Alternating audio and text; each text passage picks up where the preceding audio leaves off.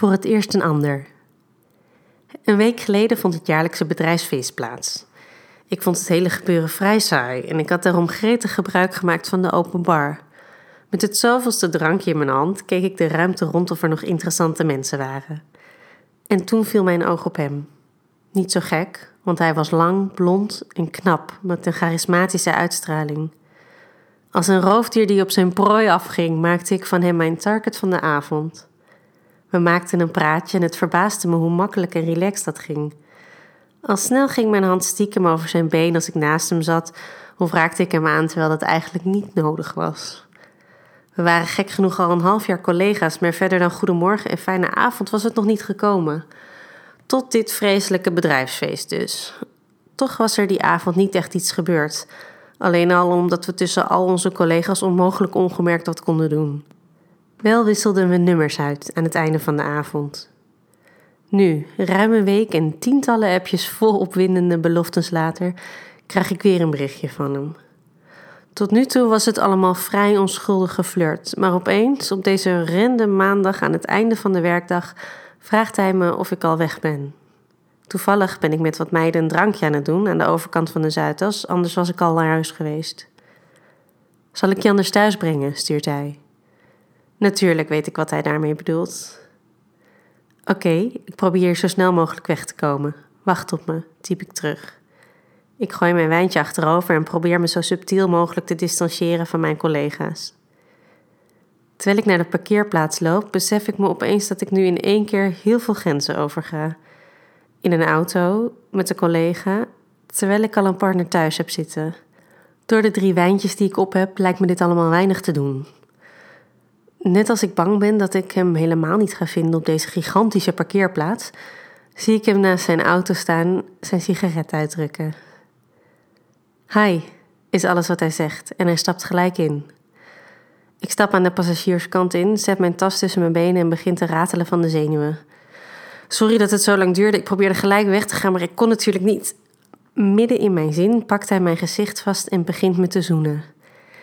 Ik zoen gretig terug en een tijd lang onderzoeken we elkaar al zoenend. Intens, heftig, diep. Als twee mega geile pubers laten we ons helemaal gaan. Het is zo heerlijk om na al die jaren iemand anders te proeven. Zo nieuw, zo spannend. Zelfs de smaak van sigaretten en pepermunt die ik in zijn mond proef winde me ontzettend op. Zijn ene hand gaat wild door mijn haar, zijn andere hand begint de rest van mijn lichaam te onderzoeken. Mijn dij, mijn heup, mijn buik. Hij vindt mijn borst en glijdt onder mijn blouse, waar hij met zijn vingers mijn tepel begint te plagen. Mijn tepels worden keihard en ik snak naar adem als hij met twee vingers zachtjes aan mijn tepel trekt. Zijn hand glijdt verder naar beneden, waar hij mij tussen mijn benen begint te masseren. Jezus, wat kan je lekker zoenen, hijgt hij tussen twee tongzoenen door. Ik ben helemaal in mijn element en bedank hem met nog een diepe tongzoen. Hij probeert met zijn hand mijn broek in te glijden, maar toevallig heb ik net vandaag die superstrakke zwarte jeans aan. Ik baal enorm dat ik vanochtend die keuze heb gemaakt. Ik help hem door mijn knoop los te maken en met enige moeite glijdt hij mijn broek in. Eerst over mijn slipje, maar als hij voelt hoe nat ik ben, dringt hij helemaal naar binnen. Ik vergeet waar ik ben en kronkel en kreun van genot. Mijn hele rug trekt krom tegen de autostoel en ik laat me heerlijk verwennen, zoals hij met zijn vingers langzaam naar binnen glijdt en dan terug over mijn klit gaat. Helemaal bovenin blijft hij heen en weer gaan en hij verhoogt het tempo. Als ik bijna kom, grijp ik de hoofdsteun met beide handen vast. Als een ware pornoster laat ik me voor het eerst in jaren helemaal gaan en kom ik keihard en kreunend klaar. Ik ben hem zo dankbaar dat ik gelijk op hem duik. Hij drukt professioneel zijn stoel naar achter. Ik maak zijn riem los en short zijn broek naar beneden. Ik neem hem in mijn mond en ben helemaal verbaasd hoe lekker ik het vind.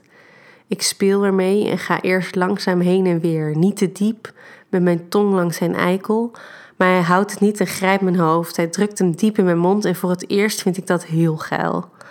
Als hij in mijn mond klaarkomt, geniet ik daar oprecht van. Ik wist niet dat het zo lekker en zoet kon zijn. Als we ons weer gefatsoeneerd hebben, kijkt hij op zijn telefoon. Ik zie dat hij allemaal gemiste oproepjes en appjes heeft. Fuck, ik ben veel te laat, mompelt hij. Ik zou mijn broer nog helpen inpakken voor de verhuizing. Ik breng je naar huis, oké? Hij kijkt me verontschuldigend aan. Ja, graag, antwoord ik. Ik vertel niet dat er ook op mij gewacht wordt. Aan het begin van mijn straat stopt hij de auto. Met nog een laatste intense tongzoen nemen we afscheid. Vanaf morgenochtend is het gewoon weer terug naar Goedemorgen en tot ziens.